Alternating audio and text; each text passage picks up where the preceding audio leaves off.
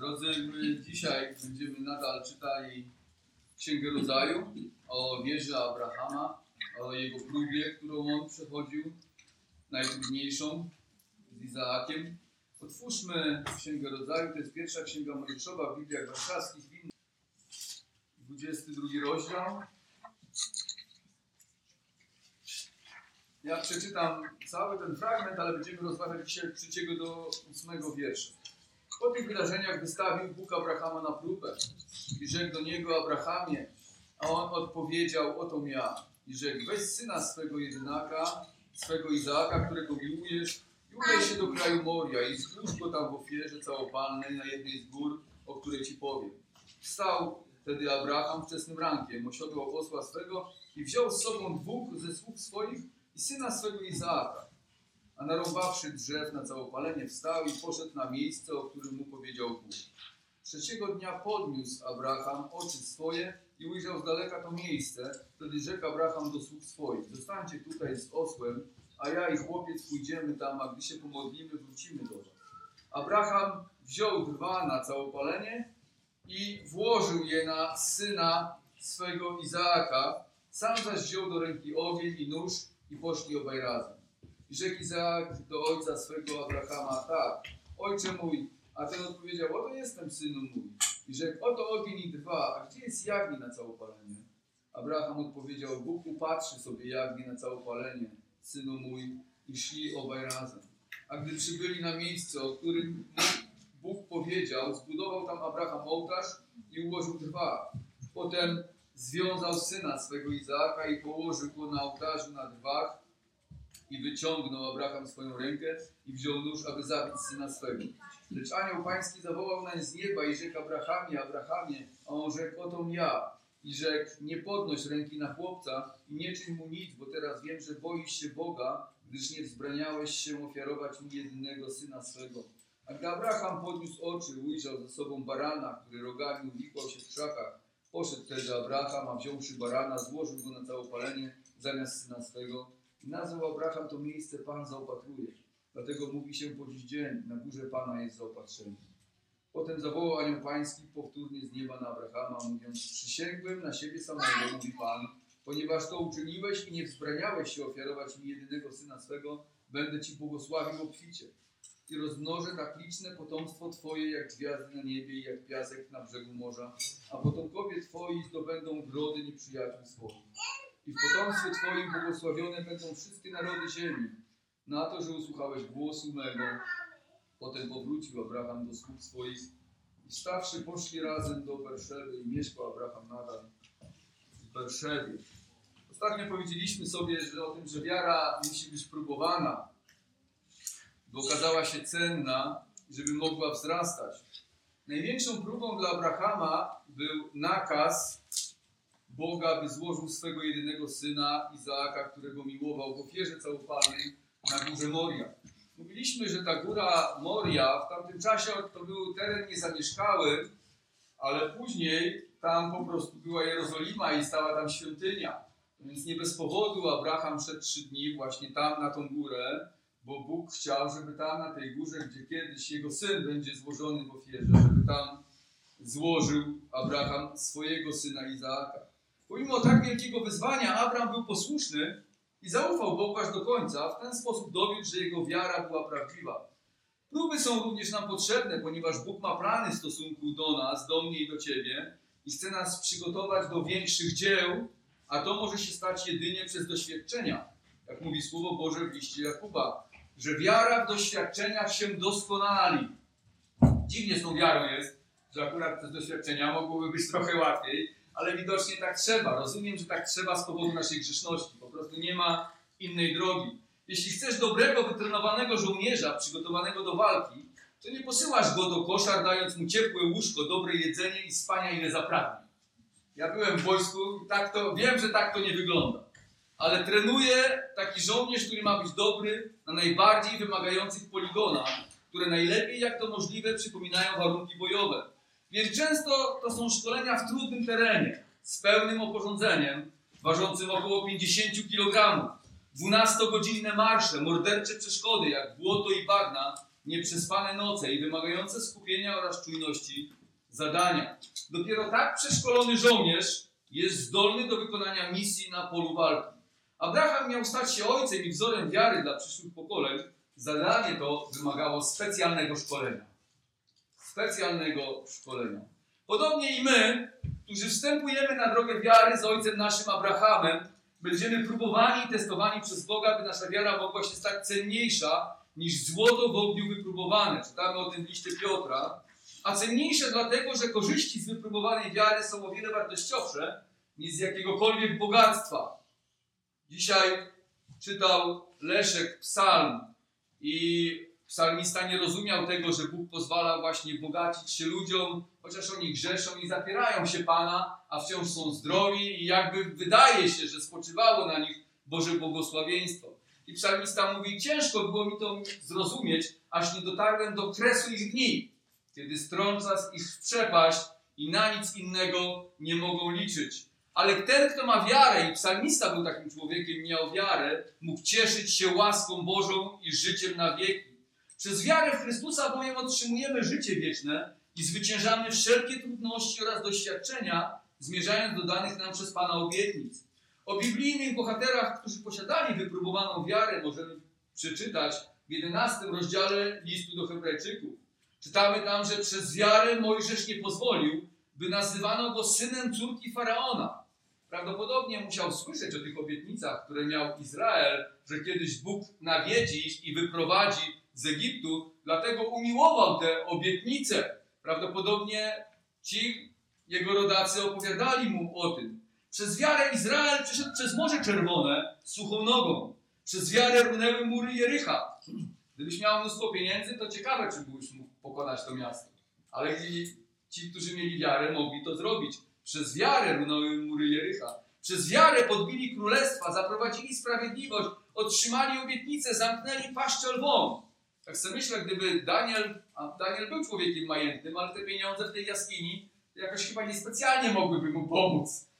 Prawda? Musiał mieć wiarę, żeby zaufać Bogu.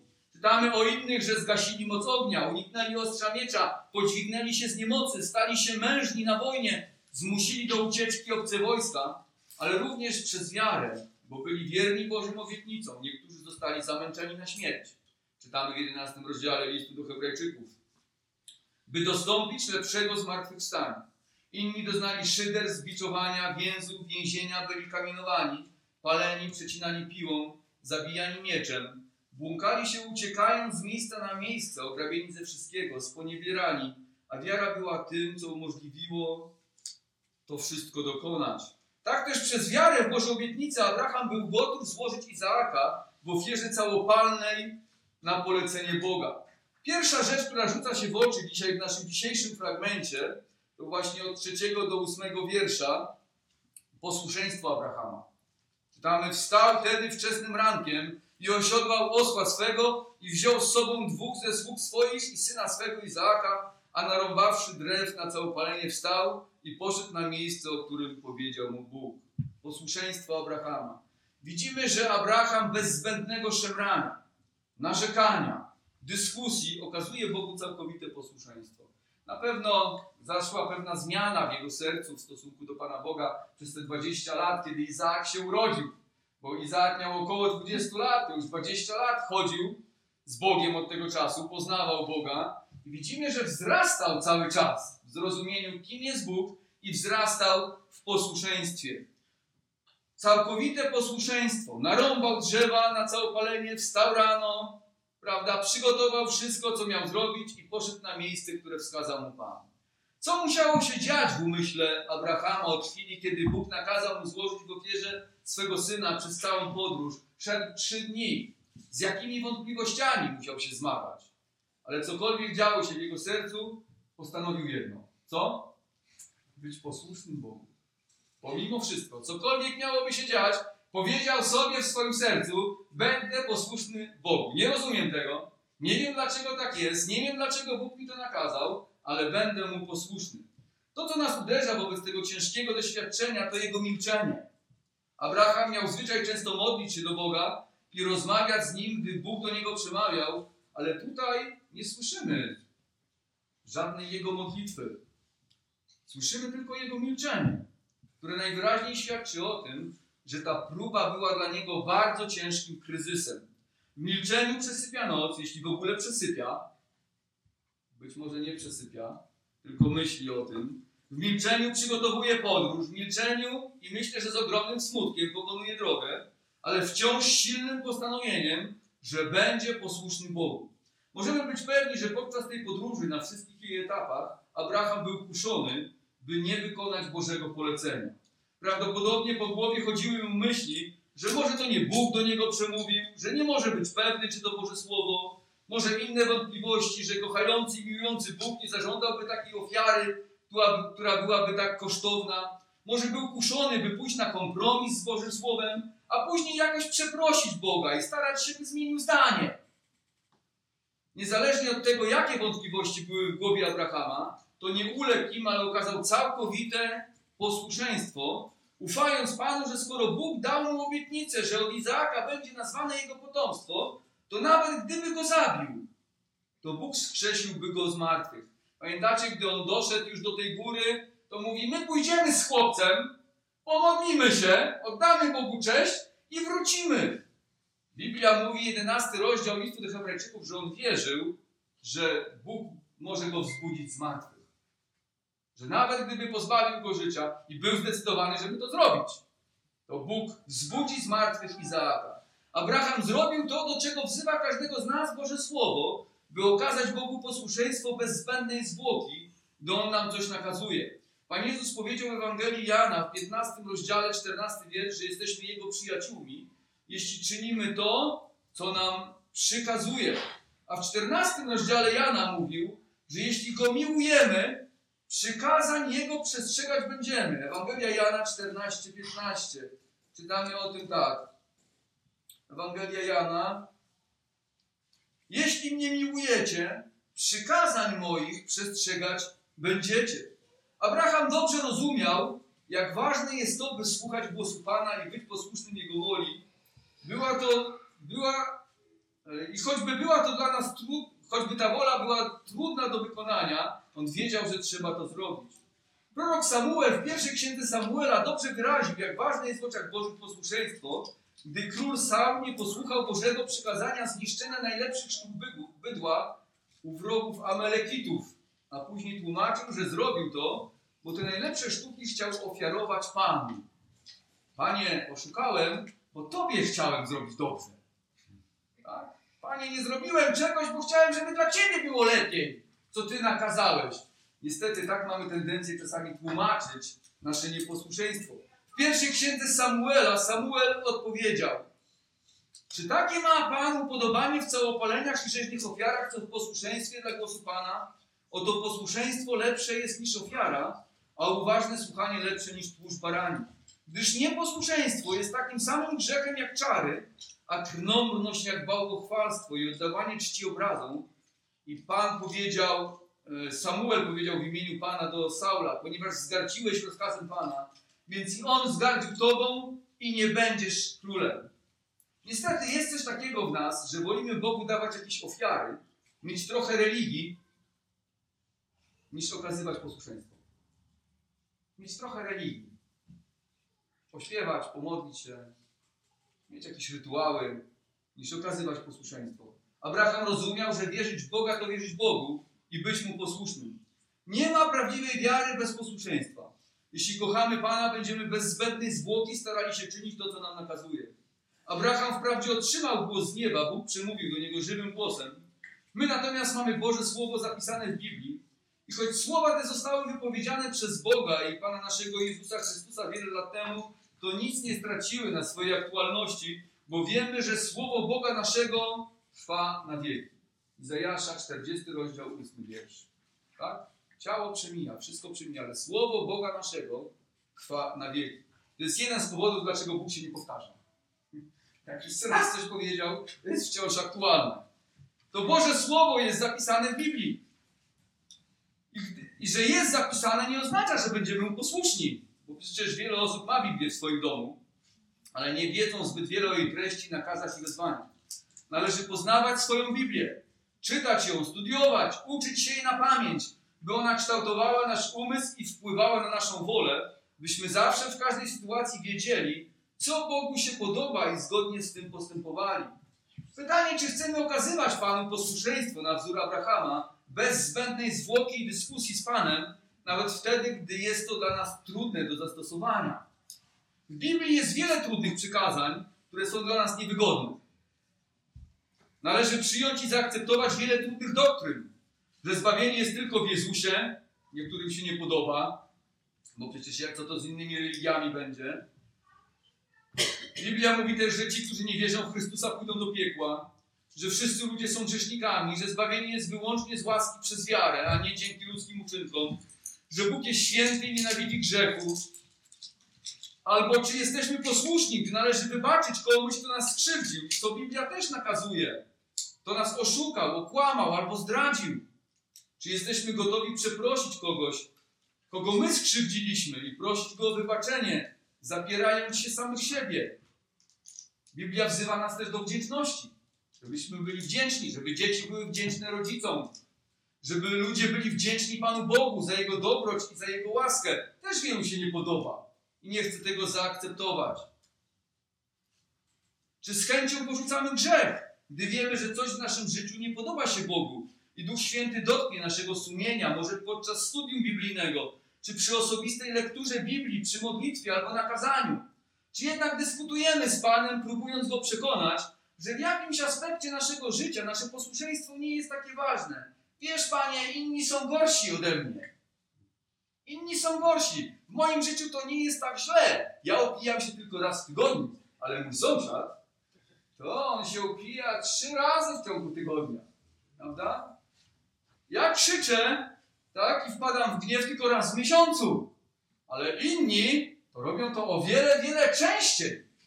Czasami mamy takie myślenie gdzieś tam w sercu i próbujemy usprawiedliwiać naszą grzeszność. Po prostu powinniśmy walczyć z naszym grzechem, bo Bóg nas do tego wzywa.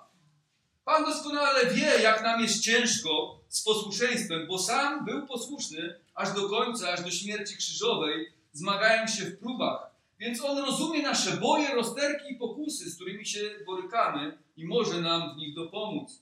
Należy zdać sobie sprawę, że jeśli unikamy posłuszeństwa Bogu, wiedząc do czego Pan nas wzywa, to nie będziemy wzrastać duchowo, a nasza wiara niestety nie będzie się rozwijać.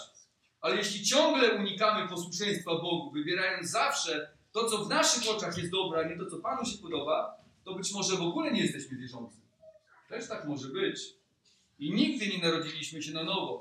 Abraham był posłuszny Bogu bez narzekania, kwestionowania Bożej woli, powątpie, powątpiewania, racjonalizowania i zbędnej zwłoki. Uczynił tak, jak powiedział mu Pan, tak uczynił. Tak jak powiedział Pan, tak uczynił. Abraham był posłuszny bez zbędnej zwłoki. Chciałbym to rozwinąć. Czytamy, że zrobił to szybko. Od razu przystąpił do realizowania Bożego nakazu. Prawdopodobnie przystąpił do realizowania Bożego nakazu w tej samej chwili, kiedy Bóg mu to powiedział. Już myślał o tym, co musi zrobić i jak to przygotować. Gdyby zwlekał, to szatan podsuwałby mu coraz więcej wątpliwości i argumentów za tym, czemu nie powinien tego uczynić. Z każdym dniem zwłoki byłoby mu trudniej okazać Bogu posłuszeństwo.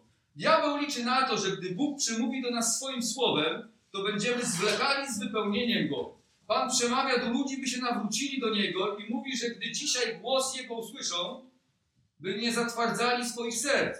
Jednak przychodzi szatan i pomnaża opór naszego serca, wmawiając nam, że mamy jeszcze mnóstwo czasu na posłuszeństwo. I ciągle mówi do nas, zrobisz to jutro. Nic wielkiego. Jeśli Bóg wzywa Cię, zrobisz to jutro.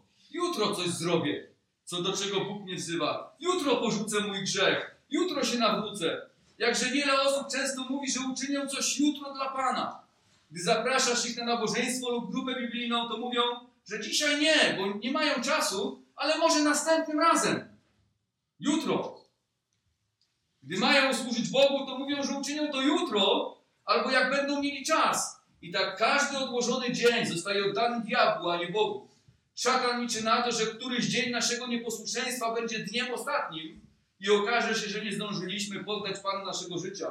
Również wierzących diabeł nakłania, by coś zrobili jutro, do czego Bóg wzywa nas dzisiaj.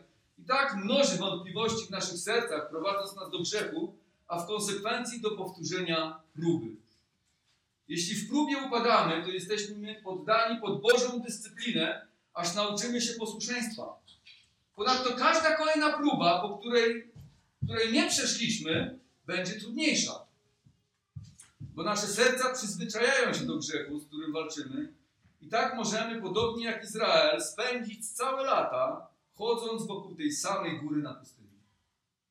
Niestety, tak jest. Po prostu masz chrześcijanina, który 20 lat jest wierzący, 30, 40, niczego o się nie nauczył. I wciąż ma te same problemy, wciąż upada w te same grzechy, wciąż wpada w ten sam gniew, który wpadał, jak się nawrócił. Wciąż tak samo postępuje w relacjach z innymi. Po prostu chodzi wokół tej samej góry przez 40 lat. Dlatego, że nie słucha Pana. Jeśli jednak przejdziemy próbę zwycięsko, to zbierzemy, jak mówi Jakub w pierwszym rozdziale, 25 wierszu, wielkie błogosławieństwo. Nasza wiara rozwinie się, a nasze poznanie wzrośnie i charakter nasz zmieni się. Próby, następna rzecz, próby jako możliwość oddania Bogu chwały. Widzimy również w postępowaniu Abrahama w przypadku ofiarowania Izaaka konsekwencje i upór, jaki okazał Pan Jezus w zbawczej misji złożenia swego życia na krzyżu, Golgoty za grzechy świata. Również i Pan Jezus szedł w milczeniu, jak Abraham, na miejsce swojej kaźni.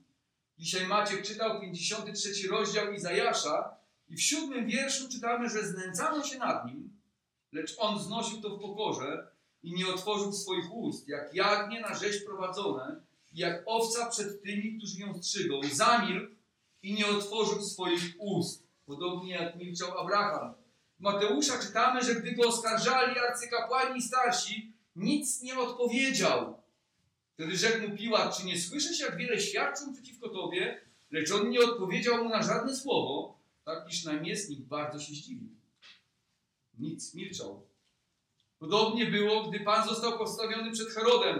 Choć zadawano mu wiele pytań oskarżano go fałszywie, a Herod, Herod chciał zobaczyć jakąś sztuczkę, którą on zrobi przed nim, jakiś cud, to jest powiedziane, że on nic mu nie odpowiadał.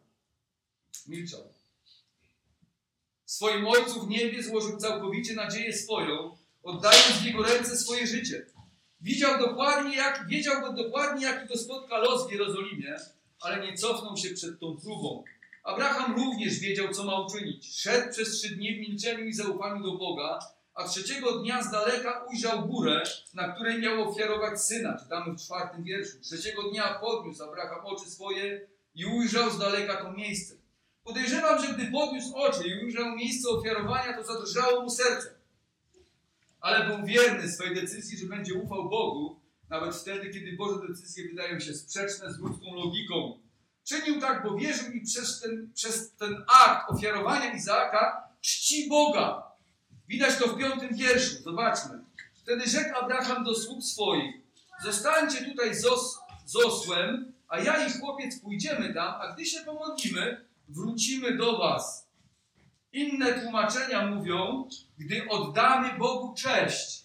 Gdy pójdziemy tam, oddamy Bogu cześć, uwielbimy Boga, to wrócimy do was. Jeszcze inne mówią albo, że oddamy Bogu pokłon. Abraham patrzył na swoją próbę jako na możliwość uwielbienia Boga. To dawało mu siły, by zwycięsko przejść ten test. Wiemy też, że podobnie na swoją próbę patrzył Pan Jezus. Możemy przeczytać to w Ewangelii Jana 17,4.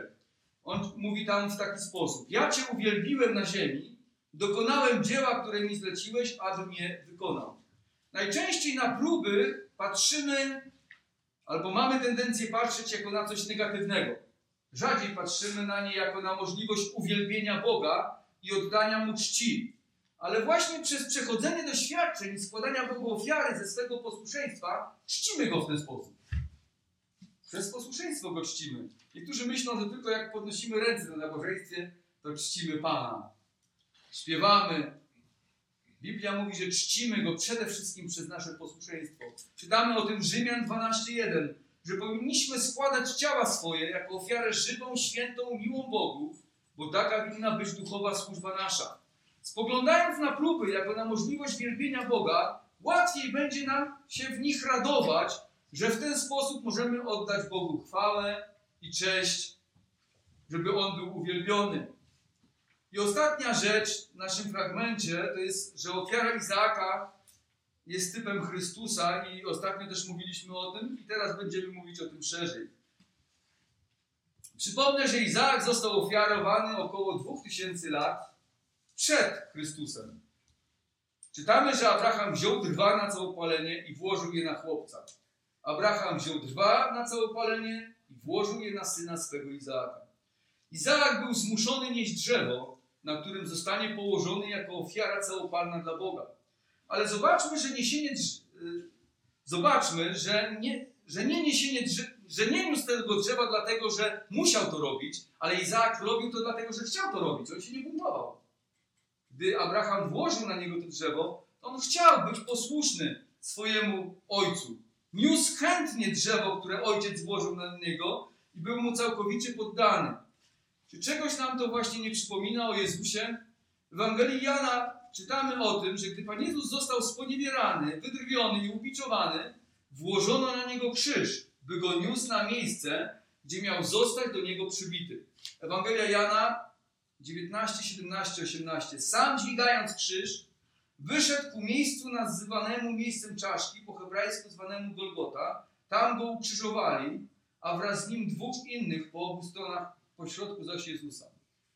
Jan akurat nie wspomina tego, że w trakcie drogi on już nie miał siły i inni ewangeliści mówią, że Szymon Cyrenejczyk został zaczepiony prawda, przez żołnierzy i nakazano temu Szymonowi pomóc Panu Jezusowi. Najwyraźniej rozumiem, że Pan Jezus po tych torturach, po ubiczowaniu, po tym jak go męczono, po tym jak całą noc nie spał, bo był proces, prawda, nie miał już siły nieść dalej tego, tej belki. To była naprawdę ciężka belka, więc zaczepiono kogoś innego, kto z czasem mu pomagał. Niesienie drzewa przez Izaaka na miejsce ofiary jest zapowiedzią zbawczej ofiary Chrystusa oraz tego, że Pan umrze na drzewie w nasze miejsce. Również Pan Jezus nie był przez Boga Ojca zmuszony do poniesienia tej ofiary, ale sam chciał to uczynić, bo kochał swego Ojca i wiedział, że to jest jedyny sposób odkupienia ludzkości. On mówił w Ewangelii Jana, że nikt mu życia nie odbiera, ale sam je daje. Ma moc je dać i ma moc je wziąć z powrotem. To więc to nie jest tak, że ojciec zmusił Pana Jezusa do tego, żeby Jezus oddał swoje życie. Ojciec chciał, żeby Jezus to zrobił, ale Jezus jako posłuszny syn zgodził się. Kochający, posłuszny syn swego ojca zgodził się to uczynić, bo wiedział, że to jest jedyny sposób zbawienia świata. A dlaczego akurat na drzewie? Dlaczego to było takie ważne, że Pan Jezus musiał zostać przybity do drzewa, a nie na przykład ścięty mieczem, ukamienowany czy jeszcze inaczej? Ważne to było z tego powodu, że powieszenie na drzewie wskazywało na przekleństwo. Wiemy, że obywatele rzymscy nie mogli w ten sposób umrzeć. Żaden Rzymianin nie mógł być skazany na ukrzyżowanie, dlatego że była to zbyt okrutna śmierć. Najczęściej obywatele rzymscy byli wieszani albo ścinani mieczem za jakieś przestępstwa, które zasługiwały na śmierć. A dla przestępców, którzy nie byli Rzymianami, pochodzili spoza, yy, no, spoza obrębu rzymskiego, czyli byli obcokrajowcami, właśnie przysługiwał krzyż. Krzyż to była ta najcięższa kara śmierci, jaką wtedy wymyślono. Wiemy, że na krzyżu umierało się bardzo długo. Yy, Zapisy historyczne mówią, że więźniowie wisieli od trzech godzin, nawet do dwóch dni, przybici, prawda, do krzyża. Pan Jezus zmarł stosunkowo szybko w stosunku do innych więźniów, bo wiemy, że nawet się żołnierze zdziwili, że tak szybko umarł, jeszcze przebili włócznią jego bok, żeby upewnić się, że rzeczywiście nie żyje. Ale Pan Jezus musiał umrzeć na krzyżu, dlatego że krzyż, drewno, wskazywało na przekleństwo. W Starym Testamencie prawo mówiło, że przeklętego przez Boga człowieka należy powiesić na drzewie. Księga Powtórzonego Prawa 21 i 22. To jest 1500 lat przed Jezusem Chrystusem. Takie prawo otrzymał Mojżesz. A jeśli ktoś popełni grzech pociągający za sobą wyrok śmierci i poniesie śmierć i ty powiesisz go na drzewie. To nie mogą jego zwłoki pozostać na drzewie przez noc, ale mają być pochowane tego samego dnia, gdyż ten, który wisi, jest przeklęty przez Boga. No więc zobaczcie, Bóg tak kształtował historię świata, tak kształtował historię Rzymu, żeby Rzymianie właśnie mieli taki sposób krzyżowa zabijania ludzi, żeby Jezus mógł umrzeć na drzewie. To jest niesamowite, co Bóg uczynił. Później w dziejach apostolskich ciągle ten wątek drzewa się przejawia przy zwiastowaniu Ewangelii. Dzieje apostolskie 5.30 apostołowie mówili, że Bóg Ojców wzbudził Jezusa, którego oni zawiesili na drzewie. Dzieje 39. Piotr zwiastuje do Boga w domu Korneliusza i mówi, że przywódcy żydowscy zabili Jezusa, zawiesiwszy go na drzewie. A apostoł Paweł w liście do Galacjan mówi, że Chrystus wykupił nas od przekleństwa zakonu, prawa, stawszy się za nas przekleństwem, gdyż napisano przeklęty każdy, który zawisł na drzewie. Więc zawiśnięcie Chrystusa na drzewie krzyża było konieczne, by jawne było jego przekleństwo za grzechy, z tą różnicą, że on nie umarł tam za swoje grzechy, ale za nasze. To więc jak przechodził tamtędy Żyd i widział Jezusa, który wisiał na tym krzyżu, to co sobie pomyślał? Dobrze, że tam wisi. Dlaczego? Musi być ciężkim grzesznikiem. Dlaczego? No bo gdyby nie był ciężkim grzesznikiem, to Bóg nie pozwoliłby, żeby zawisł na tym drzewie. A skoro Bóg pozwolił, że zawisł na drzewie, to znaczy, że musi być, musi zasługiwać na swoją karę i musi być ciężkim przestępcą. Wielu Żydów przechodząc tamtędy bluźniło mu, śmiało się z niego. A Bóg dopuścił to wszystko, ażeby on umarł przybity do drzewa, bo my byliśmy przeklęci, a nie on. W nasze miejsce. Jego sińcami jesteśmy uleczeni. On zmarł za nas. To ja i ty powinniśmy tam wisieć. To my byliśmy winni, a kara za nasze winy spadła na niego. Jego sińce uleczyły nas, jeśli oczywiście uwierzymy i zaufamy mu. Również to, że złożenia tej ofiary miał dokonać Abraham, miało znaczenie. On wziął do ręki ogień i nóż. Nóż był w celu zabicia ofiary, a ogień był potrzebny do rozpalenia drzewa na ołtarzu i spalenia ofiary. Ojciec miał złożyć ofiarę ze swego ukochanego syna, jak Bóg kiedyś w przyszłości da na ofiarę swego jedynego syna za ludzki grzech. Czytamy w Ewangelii Jana 3,16, ale bowiem tak Bóg umiłował świat, że syna swego jednorodzonego dał, aby każdy, kto weń wierzy, nie zginął, ale miał żywot wieczny. A dzisiaj Maciek czytał w Izajasza 53,6, że tego Bóg dotknął karą za winę nas wszystkich i że Panu upodobało utrapić się Go cierpieniem. Bogu upodobało się utrapić Jezusa cierpieniem za nasze winy. Jeszcze bardziej jest to wyrażone w tym, gdy Izaak zapytał się w siódmym wierszu, że oto ognie i trwa, a gdzie jest jagnię na całopaleniu? Zobaczcie na siódmy wiersz. I rzekł Izaak do ojca swego Abrahama, tak, ojcze mój, a ten odpowiedział, oto jestem synu mój, rzekł, oto ogień i dwa, a gdzie jest jagnię na całopalenie? Abraham odpowiedział, Bóg upatrzy sobie jagnię na całopalenie, synu mój, i szli dalej obaj razem. Były to słowa prorocze, Bóg upatrzy sobie jagnię na całopalenie. Bóg upatrzył sobie jagnię, Bóg upatrzył sobie ofiarę za grzech, ofiarę z Jezusa, doskonałą, która w pełni usatysfakcjonowała Boga i zadowoliła Bożą sprawiedliwość. Upatrzył sobie ofiarę swe, ze swego Syna, Jezusa Chrystusa i upatrzył ją jeszcze przed założeniem świata, jak mówi list Piotra. Czytamy w 1 Piotra 1,20. Wprawdzie był on na to przeznaczony już przed założeniem świata, ale objawiony został dopiero w czasach ostatnich ze względu na Was. Pan Jezus Chrystus jest jedyną upatrzoną ofiarą przez Boga, by zgładzić wszystkie nasze winy przez wiarę w Niego. Również trzydniowa podróż Abrahama jest prorocza. W umyśle Abrahama Izaak jest martwy przez trzy dni, w jakie idą razem, by zabić go na górze Moria. Podobnie Pan Jezus był martwy przez trzy dni, ale na trzeci dzień zmartwychwstał, by żyć już na wieki i obdarzyć darmo z łaski przebaczeniem i życiem wiecznym tych, którzy w Niego uwierzą i do Niego przyjdą. Chciałbym podać pewien przykład. Wiele lat temu misjonarz w Indiach Dawid Morse nawiązał bliską więź z poławiaczem pereł imieniem Rampku. Dawid spędził wiele godzin, próbując powiedzieć swemu przyjacielowi o wielkim i bezinteresownym darze zbawienia w Chrystusie. Ale Hindus nie mógł tego przyjąć. Wydawało mu się to zbyt łatwe. Tak jak dzisiaj wielu ludziom. Tak uwierzyć tylko tyle? To więc upierał się, że człowiek musi pracować i zarabiać na swoje niebie.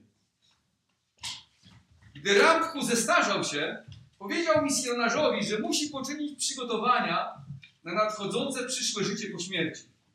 Postanowił spędzić swój ostatni czas czołgając się do Delhi, do miasta kultu Boga, na kolanach, aby dokonać przebłagania za swoje grzechy i zasłużyć sobie na miejsce w niebie.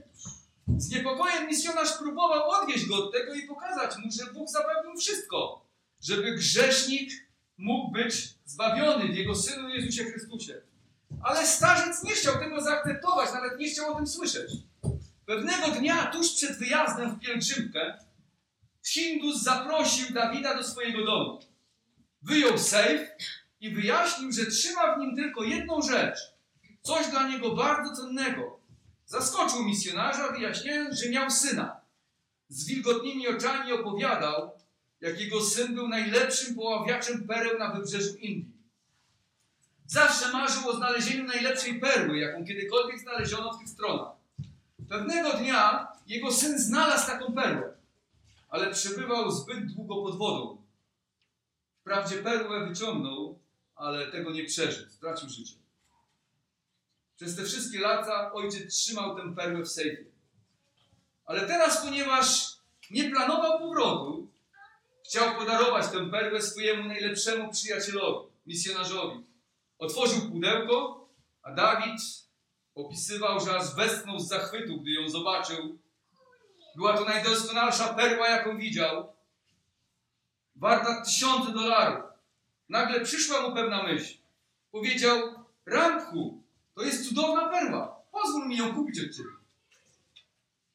Dam ci za to 10 tysięcy dolarów. Starzec był oburzony i oszołomiony, ale Dawid zaproponował wyższą kwotę. Dam ci 15 tysięcy dolarów. I powiedział, że jeśli chcesz więcej, to będę za nią pracował tak długo, aż się spłacę. Randku był bardzo oburzony i powiedział, że ta perła jest dla niego bezcenna. Mój syn oddał życie za tą perłę, aby ją zdobyć i nie sprzedałbym jej nawet za milion dolarów, ale dam ci to przyjacielu za darmo, w prezencie. Nie Rampku, powiedział misjonarz, nie mogę przyjąć tego jako prezentu. Może jestem dumny, ale muszę na to zapracować i zapłacić, bo inaczej nie mogę. Rampku był obrażony, że tak go misjonarz traktował. Dawid wtedy powiedział zdławionym głosem, wziął za rękę tego Hindusa i powiedział, czy nie widzisz, że to, co do ciebie mówię, jest dokładnie tym, co ty mówiłeś o Bogu?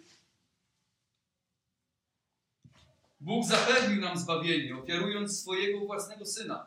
Twoja duma z myślenia, że możesz na to zasłużyć lub zapracować, pokazuje Twoją wielką grzeszność. Ale fakt, że Bóg dał swojego Syna dla grzeszników, pokazuje Jego wielką miłość. Wszystko, co możesz zrobić, powiedział do niego, to z wdzięcznością przyjąć wielkie Boże przebaczenie i być wdzięcznym. Dawid opowiadał, że łzy spływały po policzkach starego Hindusa. Zrozumiał w końcu, że zbawienie nie jest czymś, na co człowiek może zapracować, tylko czymś, co może zapewnić jedynie Bóg. Zaufał wtedy Chrystusowi jako swemu Zbawicielowi od grzechu Biblia mówi, że dziś, jeśli głos Jego usłyszymy, nie zatwardzajmy serc swoich. Dziś jest dzień łaski, dziś jest dzień zbawienia, który ofiarowuje nam Pan w swoim Synu, Jezusie Chrystusie. Jeśli jeszcze nie uwierzyłeś, uwierz. Bóg zbawi każdego, kto wierzy przez wiarę w Chrystusa. Tak jak pokazał to w tej ofierze Abraham. Miłość wielką Boga i Jego łaskawość, która wskazywała na Jezusa Chrystusa. Amen. Zachęcam do powstania i do modlitwy. Panie Boże, dziękujemy Ci za przykład Abrahama, przykład posłuszeństwa. Przede wszystkim Ty wzywasz wszystkich ludzi do wiary w Chrystusa. To jest pierwsze i najważniejsze przykazanie dla nas wszystkich, abyśmy wierzyli w Twojego Syna Jezusa Chrystusa. A z tego wynikają przykazania inne, które dał nam Twój Syn. On powiedział, że jeśli jesteśmy Mu posłuszni, jesteśmy przyjaciółmi Twoimi, Panie. Pomóż nam być posłusznymi Twojemu Synowi, Jezusowi Chrystusowi. Panie, dziękujemy Ci za to, że przez ofiarę, którą złożył Abraham, wskazywałeś na Chrystusa. Dziękujemy Ci, Panie, że w tych próbach i doświadczeniach nam pomagasz i nie zostawiasz nas samych, bo one są nam potrzebne, aby zmienić nas i abyśmy nie chodzili wokół tej samej góry, tak jak Izrael chodził przez 40 lat na pustyni, ale żebyśmy wzrastali i wykonywali też Twoje dzieło, które nam zleciłeś tutaj na ziemi. Boże, pomóż nam to czynić, pomóż nam być posłusznym, pomóż nam być oddanym Tobie, abyś mógł nas błogosławić i e, stawiam się też o każdego z nas, abyśmy mogli rozumieć Twoją łaskę w Chrystusie, to, że dałeś nam za darmo zbawienie i żebyśmy mogli to przyjąć, nie byli dumni, nie próbowali zasłużyć, ale byli wdzięczni z Twojego daru, łaski, który nam ofiarowałeś. Amen.